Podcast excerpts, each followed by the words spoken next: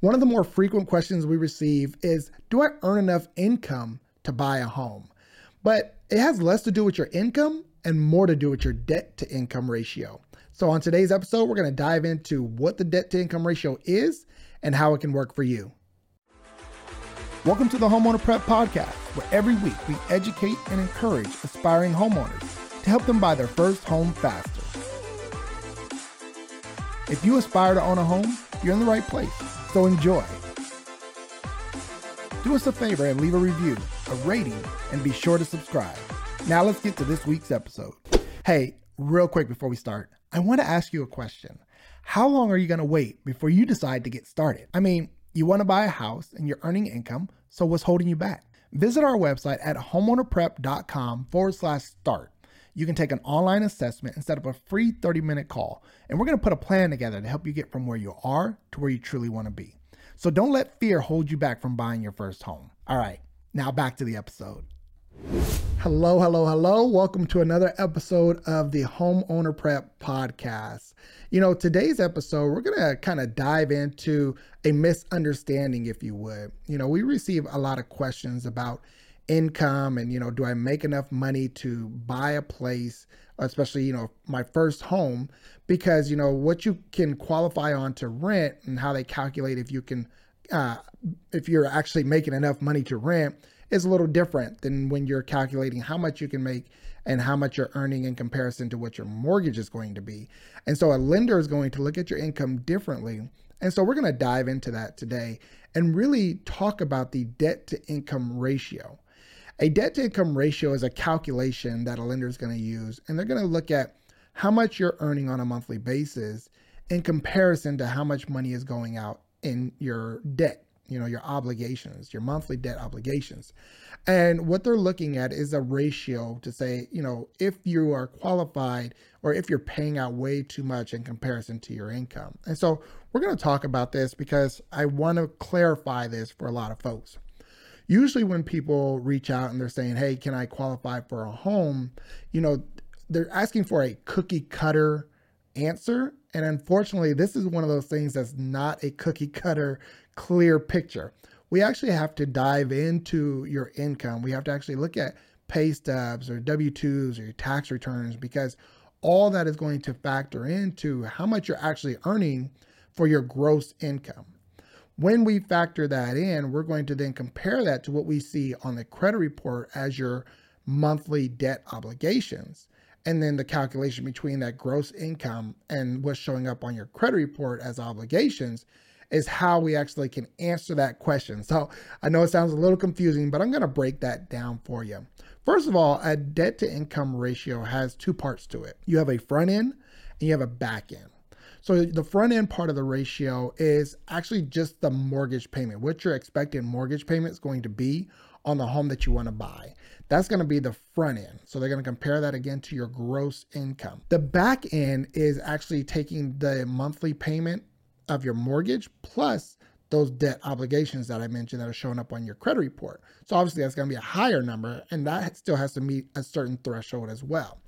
And so I'm going to dive into, you know, what the FHA thresholds are because it seems to be used more often than not for first-time home buyers. I want to make a clear distinction between your gross income and your net income.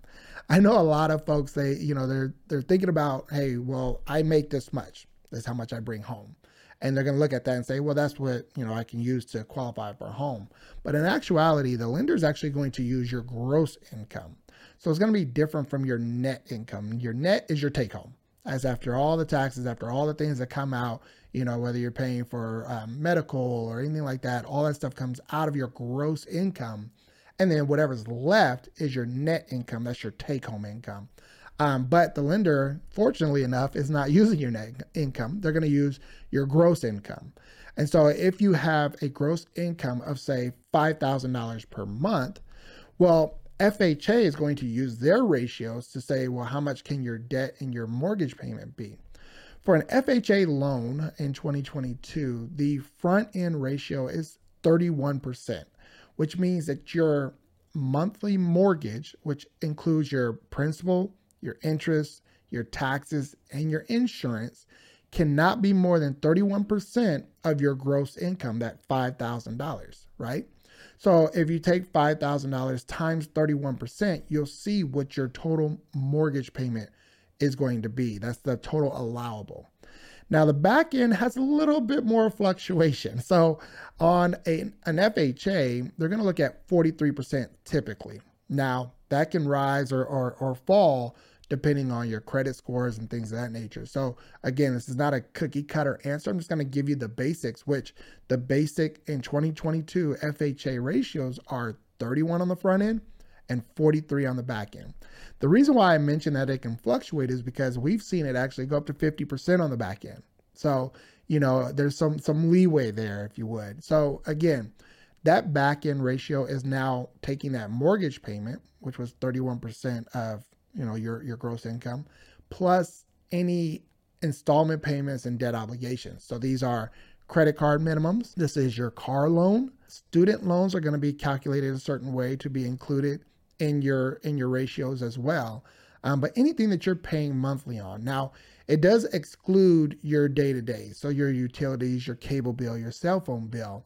And this is important to note because now with the changes that have happened in um, FICO scoring, they're allowing you to use some of these other expenses on your credit report to build your credit, which is good. I mean, there's a big issue with folks who just don't have credit and how do they establish it. So, yes, they're going to include these things on your credit report, which is great.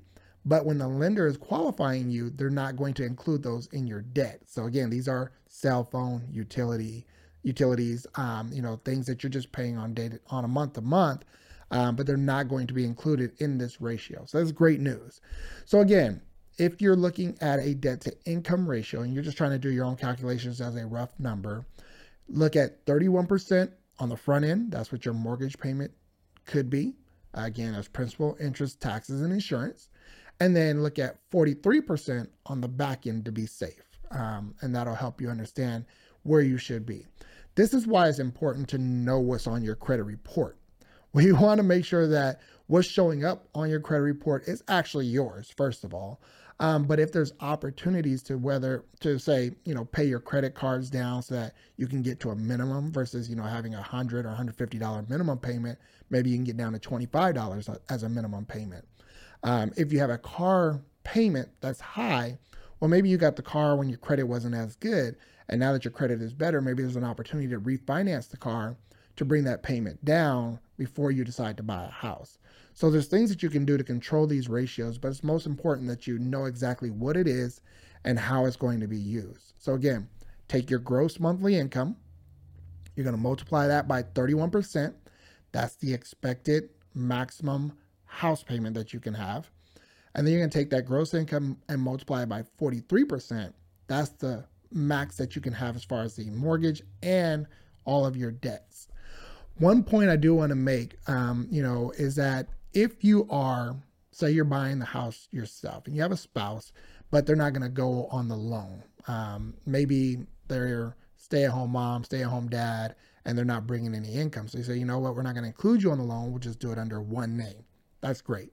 But if you are in a community property state, and there are there are 10 of them as of 2022, California being one of them, even though you're not going to include the income from the spouse, they will include the debt from the spouse. So it will make it tougher to qualify because the ratios will actually be impacted by your spouse's debt, even though they're not going on the loan, because we're a community property state here in California. Again, there's 10 of them.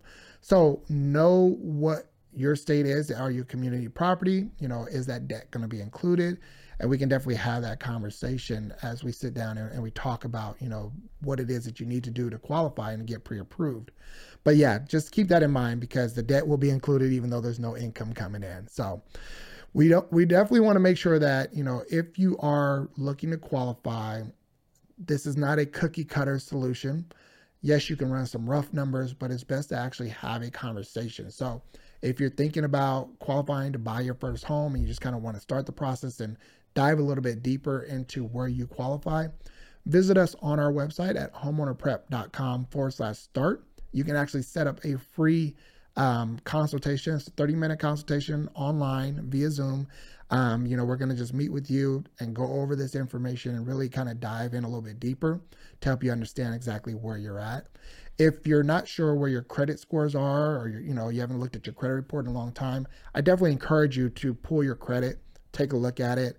Um, we oftentimes will refer our clients to use MyFICO. We have an affiliate relationship with them you know, because MyFICO, we found that the scores that they're giving you on a MyFICO are pretty close to what a lender is going to see. And so that's why we definitely refer that program over to some of the others that are out there. So again, if you're just looking to get started, no matter where you're at, visit our website, homeownerprep.com forward slash start. And if you just have a quick question that you want to ask, easiest way to get to us is on social media. Um, more often than not, questions come in through our Instagram channel at homeowner prep. So I hope you got some valuable information. I hope now you know what a debt to income ratio is and how it's used.